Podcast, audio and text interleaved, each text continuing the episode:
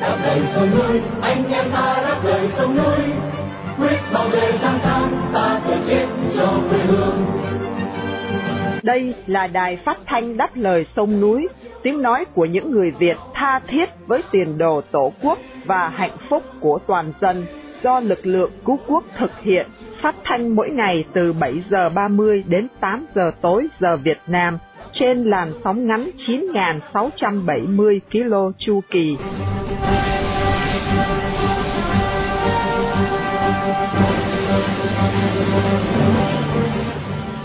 Minh Nguyệt xin kính chào quý thính giả. Hôm nay thứ Tư, ngày 2 tháng 8 năm 2023, cũng là buổi phát thanh lần thứ 4463 của Đài Đáp Lời Sông Núi. Để mở đầu chương trình, mời quý thính giả theo dõi phần tin tức. Trong chuyên mục Câu chuyện thời sự hôm nay, mời quý vị theo dõi tiếp cuộc phỏng vấn nhà báo JB Nguyễn Hữu Vinh do phóng viên Hồng Phúc thực hiện. Tiếp theo là chuyên mục Đất nước đứng lên và sau cùng là một bình luận thường xuyên để chấm dứt chương trình tối nay. Đặc biệt, chương trình phát thanh hôm nay được sự bảo trợ của Tổ chức Phục hưng Việt Nam, chi bộ Bắc California, trong danh sách lịch vàng 365 ngày năm 2023.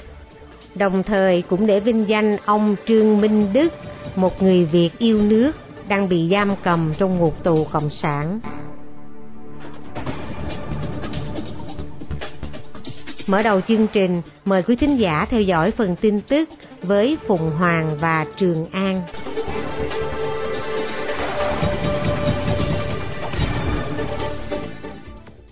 Người Philippines biểu tình trước tòa đại sứ Việt Nam ở Manila.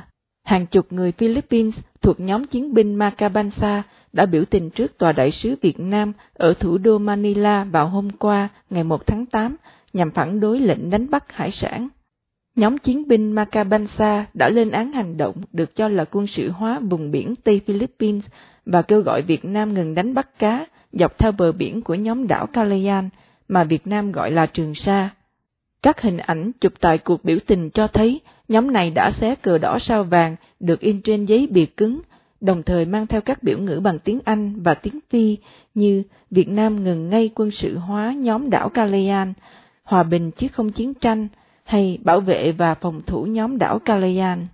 Quần đảo Trường Sa đang là đối tượng tranh chấp của sáu bên bao gồm Brunei, Đài Loan, Malaysia, Philippines, Trung Cộng và Việt Nam.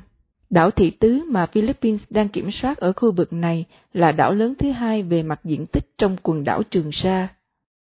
Bà quyền Cộng sản Việt Nam nuôi dưỡng một nhóm tinh tặc.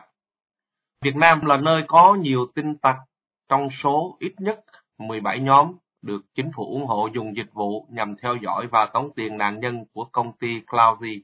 Giới nghiên cứu tại công ty an ninh mạng Hackion, trụ sở tại Texas, đưa ra cáo buộc nói trên trong báo cáo được công bố vào hôm qua ngày 1 tháng 8. Ngoài Việt Nam, những nước có các nhóm tin tặc tương tự dùng dịch vụ của Cloudy được cho là gồm Trung Cộng, Nga, Iran, Bắc Hàn, Ấn Độ và Pakistan.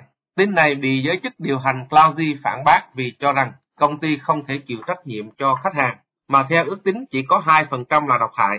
Trong khi đó, theo Hackion, thì khoảng phân nửa thương vụ của Cloudy là độc hại, bao gồm việc cho các nhóm mã độc tống tiền thuê dịch vụ. Bà Aung San Suu Kyi được giảm án 6 năm tù. Nhà lãnh đạo chính phủ dân sự Miến Điện, bà Aung San Suu Kyi vừa được ân xá 5 trong số 19 tội danh mà bà bị kết án 33 năm tù trước đó việc ân xá sẽ giảm bớt 6 năm của án 33 năm cho bà. Cựu Tổng thống Win Min, người bị lật đổ cùng với bà Suki, cũng được giảm án tù. Tập đoàn quân Việt Miến đã đưa ra những nhận bộ nói trên trong nỗ lực khôi phục các nỗ lực ngoại giao bị đình trệ.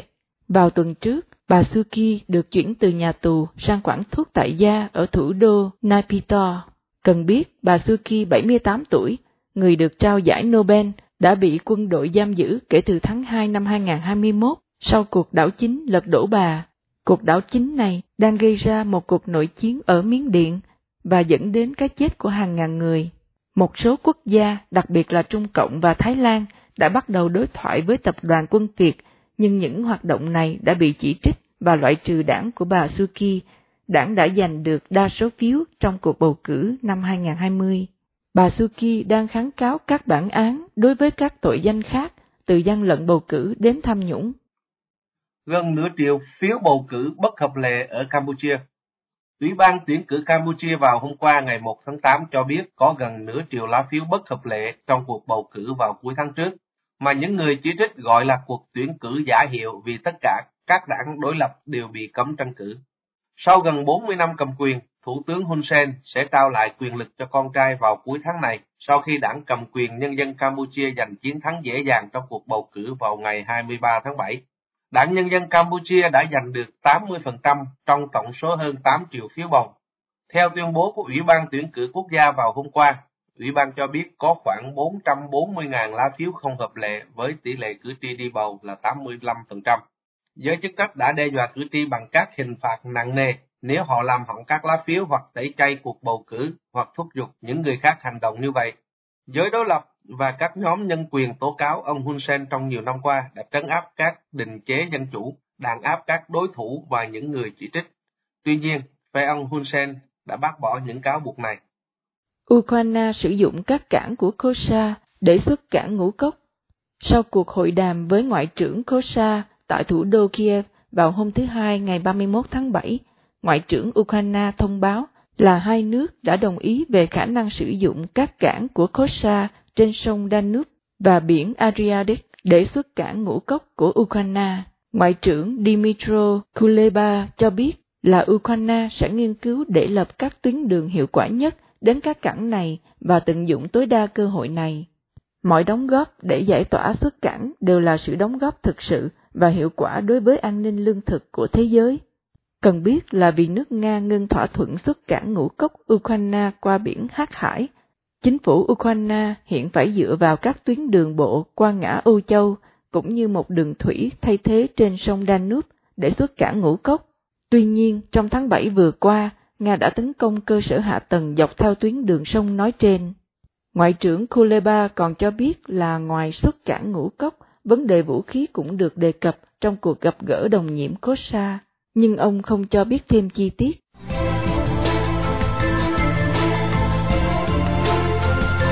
Kính thưa quý thính giả, để tiếp nối chương trình, mời quý vị nghe tiếp phần 2 cuộc trao đổi giữa nhà báo JB Nguyễn Hữu Vinh và phóng viên Hồng Phúc về câu nói của ông Nguyễn Phú Trọng, đất nước ta chưa bao giờ được như bây giờ và thực trạng đất nước ta qua tiếng gào giữa lòng thủ đô Hà Nội của một dân oan Việt Nam.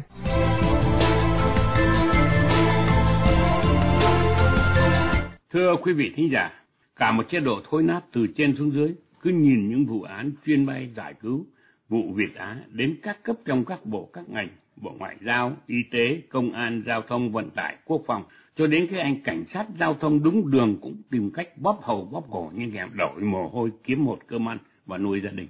Thế nhưng, như thế chưa phải là hết. Ngay cơ quan cầm cán cân công lý của một nước là tòa án cũng còn đòi tiền mãi lộ, chạy án công khai để khắc phục hệ quả, nghĩa là đóng tiền nhiều thì được giảm án. Đất nước ta chưa bao giờ được như ngày nay, mà thua cả những kẻ cướp lương sơn bạc ngày xưa, những kẻ đã tự nhận làm quân ăn cướp những việc làm của họ đầy nghĩa hiệp và đạo lý hơn đảng cộng sản việt nam nhiều. Họ không cần dối trá lừa gạt núp dưới những danh nghĩa đạo đức giả để đi làm những việc trộm cướp xấu xa. Cướp đêm là giặc và cướp ngày là quan. Và bây giờ kính mời quý vị cùng nghe tiếp tiếng kêu cứu giữa lòng thủ đô hà nội. Hồ hoàn kiếm, bên đây là ba tư lý thái tổ nơi tiếp công dân cách chỗ tôi đứng hơn một trăm mét nó bỏ mặt người dân nó bảo đã làm đúng quy định. Đảng ơi đảng ơi, có quy định nào của đảng để cán bộ đi ăn cướp không? Một người lính giữ gìn cái đất nước này, hòa bình độc lập như tôi, đánh buôn bốt chống tàu cộng. Vậy mà nhà mình không giữ được. Nó cậy nó là cán bộ, nó là đảng viên.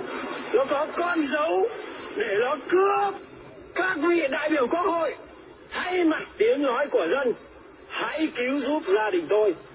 Tôi mà nó sai, tôi xin được đi tù. Nó cướp từ 2019 chúng tôi có đơn thư đầy đủ. Nó không thể trả lời được câu hỏi của dân, rồi nó chấm dứt. Nó bỏ mặc người dân như thế này bốn năm rồi. Nó bảo đã làm đúng quy định. Quy định của đảng, có để đảng viên đi ăn cướp không? Các vị đại biểu quốc hội, hãy vì dân người dân dấp cổ với học không còn cách nào khác. Phải như thế này, đường cùng của dân rồi đảng ơi nó đền bù 89 mét vuông đất 680 triệu. 52 mét vuông đất 31 triệu. Chúng tôi không nhận, có đơn thư. Nếu có nhận số tiền này, cũng không đủ thuê người ta, phá nhà bàn giao mặt bằng.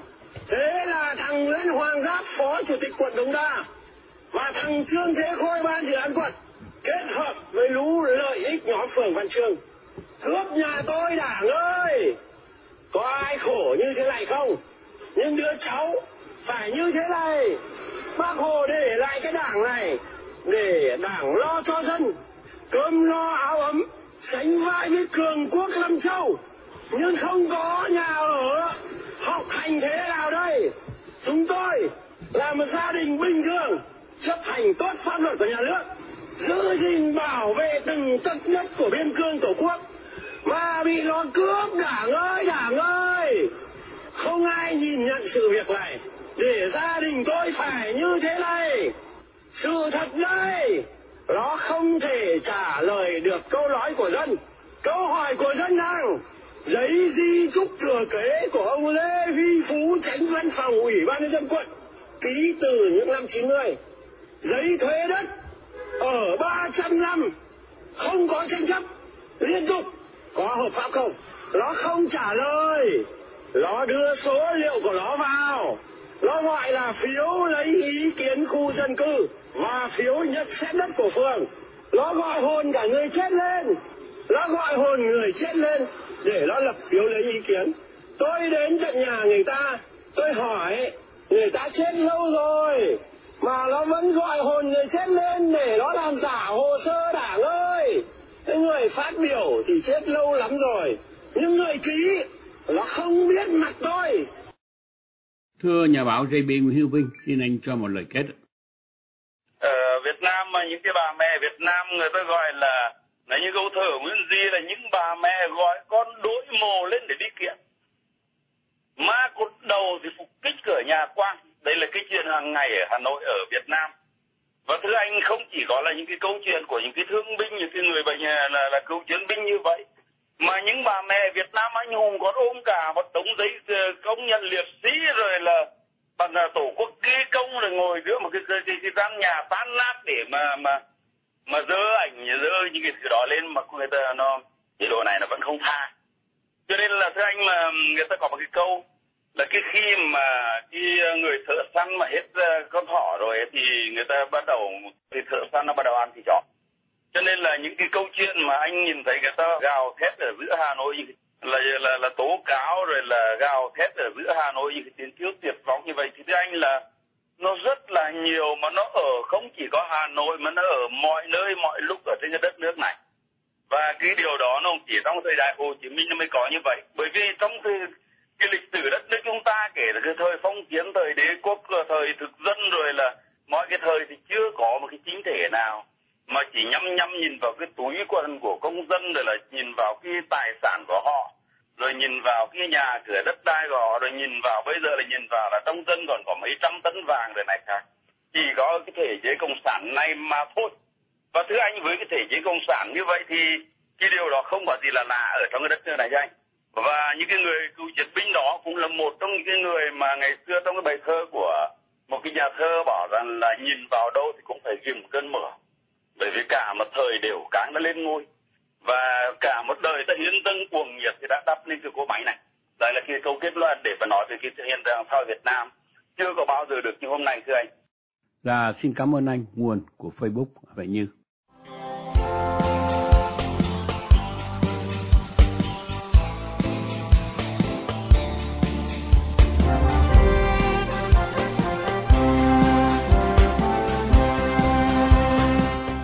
Thưa quý thính giả, trong hoàn cảnh quốc gia lâm nguy, thất phu hữu trách, bất cứ một cá nhân hay tập thể nào bên ngoài lẫn bên trong đảng Cộng sản Việt Nam, nếu giật sập được chế độ Cộng sản độc tài thì điều xứng đáng là thành phần yêu nước chân chính. Qua chuyên mục Đất nước đứng lên, mời quý thính giả theo dõi bài viết của Hoàng Minh Phú với tựa đề Giật sập chế độ Cộng sản độc tài là yêu nước sẽ được Khánh Ngọc trình bày để tiếp nối chương trình tối hôm nay.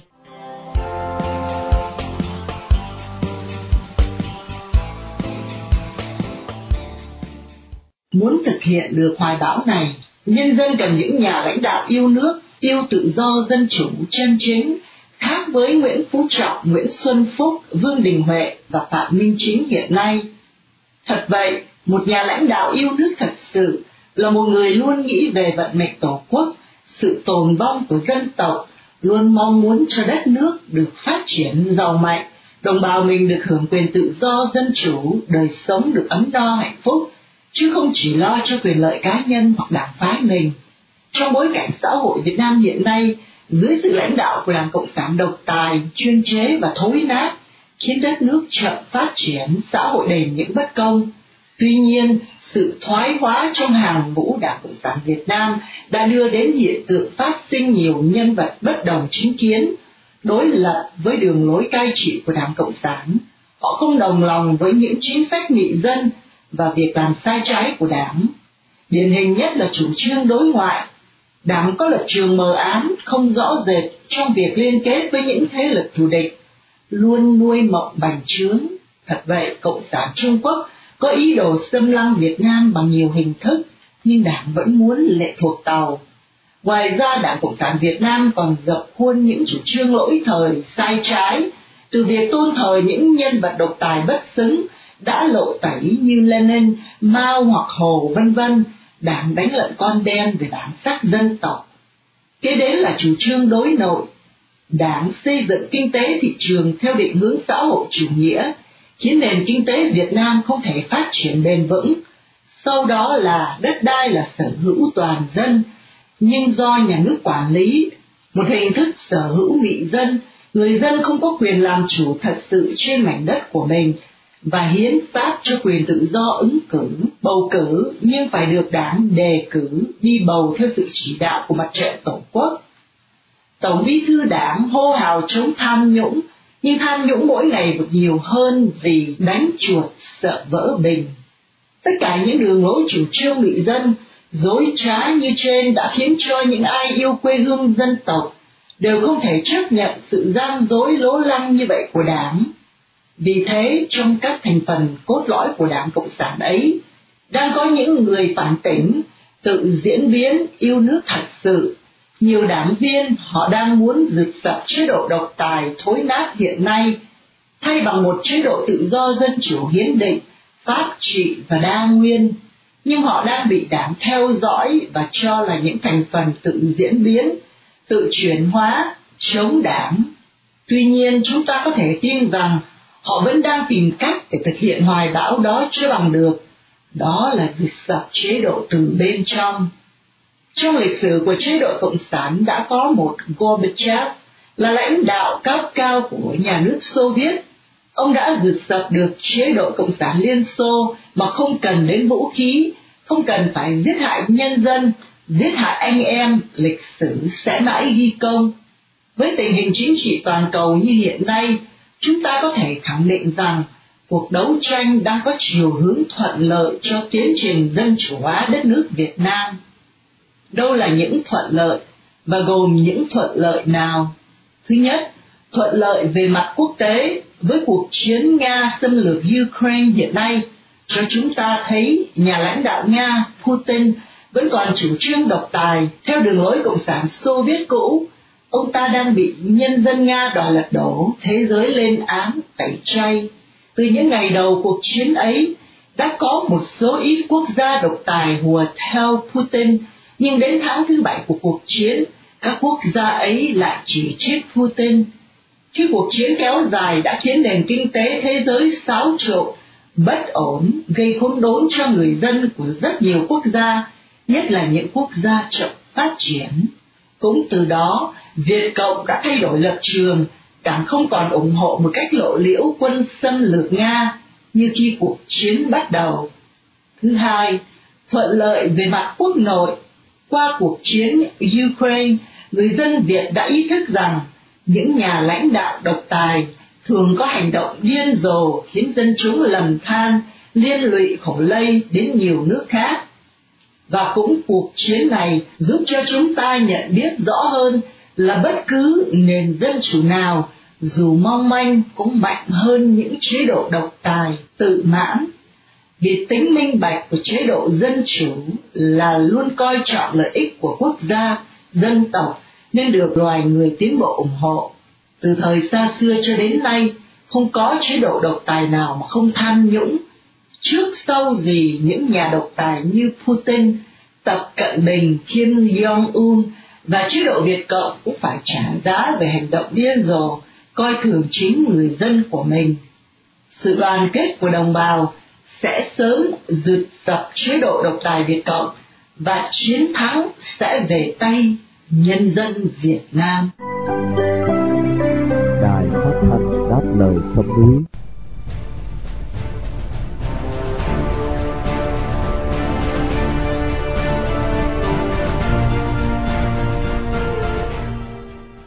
Kính thưa quý thính giả, Ngày Thương binh Liệt sĩ trong tâm thức của Cộng sản Việt Nam chỉ là một chiêu bài tô son trét phấn cho đảng, nhưng không hề có thực tâm tưởng nhớ những người hy sinh cho Tổ quốc Việt Nam. Mời quý thính giả nghe phần bình luận của Gió Bất với tựa đề Mặt thật sau tấm khiên Ngày Thương binh Liệt sĩ sẽ được Vân Khanh trình bày để kết thúc chương trình phát thanh của Đài Đáp Lời Sông Núi tối hôm nay.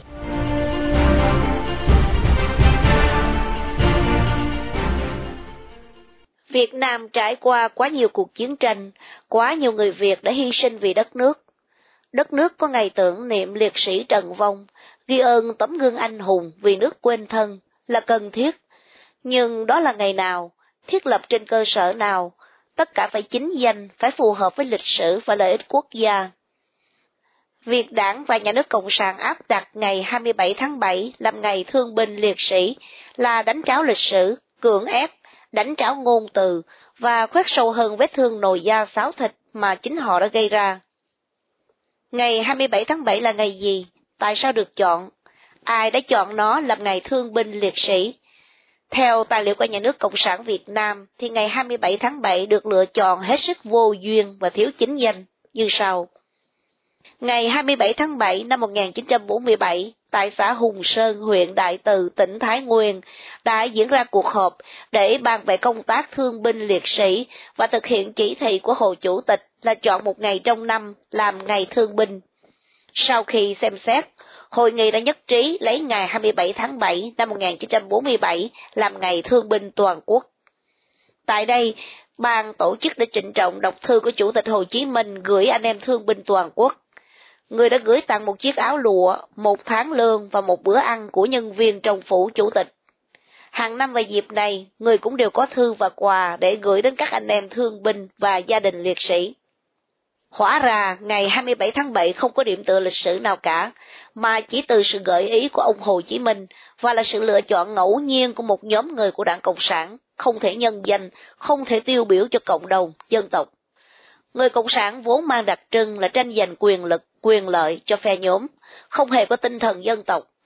Cho nên việc chọn ngày 27 tháng 7 làm ngày thương binh liệt sĩ và cách tổ chức thực hiện ngày lễ này trong hơn 70 năm qua đã góp phần làm biến dạng lịch sử. Để áp đặt nhồi sọ người dân triệt để hơn, tuyên giáo trung ương đảng còn đưa ra đề cương tuyên truyền kỷ niệm ngày thương binh liệt sĩ, hướng dẫn cho nguồn máy tuyên truyền từ trung ương cho đến địa phương từ hệ thống báo chí, truyền hình, truyền thông đến hệ thống loa phường. Thực tế, những đối tượng thương minh liệt sĩ được vinh danh, khen thưởng, tặng quà, chủ yếu đều chỉ là những người theo Cộng sản, thuộc phe thắng cuộc trước và trong cuộc chiến từ năm 1945 đến năm 1954 và từ năm 1954 đến năm 1975. Những thế hệ cách mạng tiền bối theo các xu thế chính trị khác như phong trào Cần Vương, văn thần, các thành viên đảng phái chính trị quốc gia khởi nghĩa kháng chiến chống Pháp đã hy sinh, không được tôn vinh là liệt sĩ. Hơn 70 chiến sĩ Việt Nam Cộng Hòa đã hy sinh trong trận Hải chiến Hoàng Sa năm 1974 chống Trung Quốc xâm lược, đã không được vinh danh và gia đình của họ cũng không được đãi ngộ như gia đình liệt sĩ. Ngay trong hàng ngũ của họ, thái độ đối xử với các thế hệ gọi là liệt sĩ cũng bị lệ thuộc vào lợi ích chính trị của đảng. Những anh hùng chống Trung Quốc một thời được tôn vinh, được sáng tác thành ca khúc như Lê Đình Chinh, Nguyễn Thị Hồng Chim, hiện giờ biến mất trong sử sách. Hàng vạn chiến binh đã hy sinh trong cuộc chiến chống Pol Pot và Trung Quốc bị phớt lờ đi trong sách giáo khoa chỉ còn lại vài trang. Thậm chí một số nơi bia ghi chiến công chống Trung Quốc đã bị đục bỏ hai chữ Trung Quốc. 66 hài cốt quân nhân bị thảm sát ở Gạc Ma năm 1988 vẫn còn vất vơ dưới đáy biển, và lễ kỷ niệm vinh danh các liệt sĩ này có lúc thành điều cấm kỵ. Lịch sử cận và hiện đại có thời điểm xảy ra cuộc hy sinh đẫm máu, mang dấu ấn chuyển biến quan trọng cho một giai đoạn. Nếu chọn một trong những ngày này làm ngày tưởng niệm liệt sĩ, thì nó vừa mang ý nghĩa tri ân, vừa tôn vinh lịch sử và kết nối tình đồng bào, dân tộc xuyên suốt nhiều thế hệ. Ngày 19 tháng 1 năm 1974, trận hải chiến Hoàng Sa, hơn 70 sĩ quan binh sĩ Việt Nam Cộng Hòa đã hy sinh. Thảm sát Gạc Ma ngày 14 tháng 3 năm 1988, hơn 60 cán bộ chiến sĩ hải quân quân đội nhân dân đã bị giết. Một phần biển đảo đã rơi vào tay Trung Quốc. Ngày 12 tháng 7 năm 1984, trận chiến khốc liệt nhất tại Vị Xuyên, mặt trận biên giới Hà Giang với bí danh MB-84, chỉ trong một ngày, 600 chiến sĩ của sư đoàn 356 đã tử trận khi tấn công chiếm lại điểm cao 1059. Rất nhiều ngày mai ý nghĩa trọng đại không cần phải tuyên truyền, chỉ cần tổ chức vinh danh đủ cho anh linh liệt sĩ của các thế hệ dân tộc được ấm áp, thỏa lòng. Chỉ nêu lên sự kiện chân thực, đủ để thế hệ đương đại thấu hiểu một cách thực tiễn bài học lịch sử và tấm gương tinh thần yêu nước. Chọn ngày lễ cúng âm hồn, người ta nhận ra một dân tộc, một triều đại yếu mà không hèn, vua quan triều đình vứt bỏ cung vàng điện ngọc cùng nhân dân khởi binh kháng chiến. Chọn ngày Nguyễn Thái học và đồng chí hy sinh là tôn vinh những người tiếp thu tân học, nuôi khát vọng độc lập, tự do, dân quyền, dân chủ, đem mạng sống khơi lên ngọn đuốc đấu tranh. Chọn Tết Mậu Thân hoặc mùa hè đỏ lửa là nhắc nhở nhau máu xương dân tộc là cao quý, duy nhất, không thể vì lợi ích của phe nhóm mà ôm gót ngoài bang, gây cảnh nồi da xáo thịt. Di hại nội chiến còn gây vết thương đau đớn kéo dài nhiều thế kỷ. Chọn ngày dỗ Trần Vị Xuyên hay hải chiến Hoàng Sa, thảm sát gạt ma là bài học truyền đời về giá trị máu xương, bảo vệ độc lập, chủ quyền, cương thổ. Chọn một trong những ngày lịch sử ấy là ngày tôn vinh liệt sĩ, không chỉ là thành tâm tri ân liệt sĩ, mà còn thật sự đoàn kết cộng đồng dân tộc, nuôi dưỡng hùng khí cho thế hệ tương lai. Nhà nước Cộng sản Việt Nam không dám và không thể chọn những ngày lịch sử ấy vì thực tâm họ không cần và không muốn dân tộc thống nhất, phồn vinh, tự do. Họ ẩn nấp sau thay ma Hồ Chí Minh, Lăng Ba Đình, những ngày lễ lạc giả trá, nuôi dưỡng guồng máy tuyên truyền và bộ máy đàn áp quân đội công an, để giả danh chính nghĩa, duy trì đặc quyền cai trị. Đánh rời tấm khiên ấy, bộ mặt thật của họ lộ ra.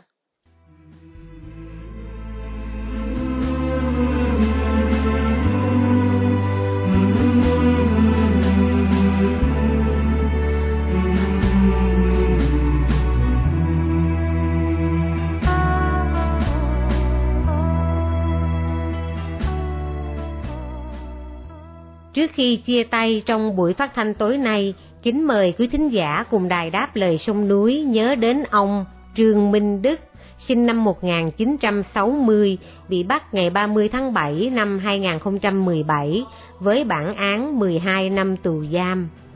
Một người Việt đang bị nhà cầm quyền Cộng sản giam cầm trong ngục tù vì lòng yêu nước, lẽ phải và sự đóng góp tích cực vào tiến trình dân chủ hóa Việt Nam.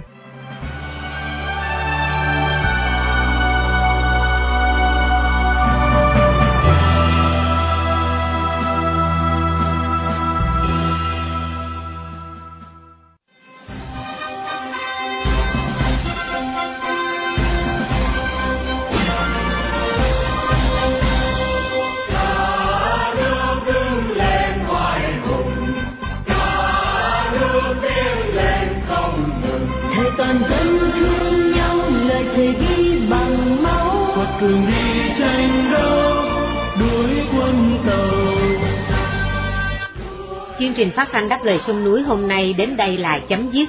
Hẹn gặp lại quý thính giả trong chương trình tối mai vào lúc 7 giờ 30. Mọi ý kiến và thắc mắc xin liên lạc với ban biên tập của Đài Phát thanh Đáp lời sông núi tại địa chỉ liên lạc chấm đáp lời sông núi viết tắt at gmail.com hoặc địa chỉ tại Hoa Kỳ Radio Đáp lời sông núi PO Box 612882 San Jose, California 95161 điện thoại 408 663 9860. Cảm ơn quý thính giả đã theo dõi chương trình. Chúc quý vị một đêm thật bình an. Xin mến chào tạm biệt. Vì tình yêu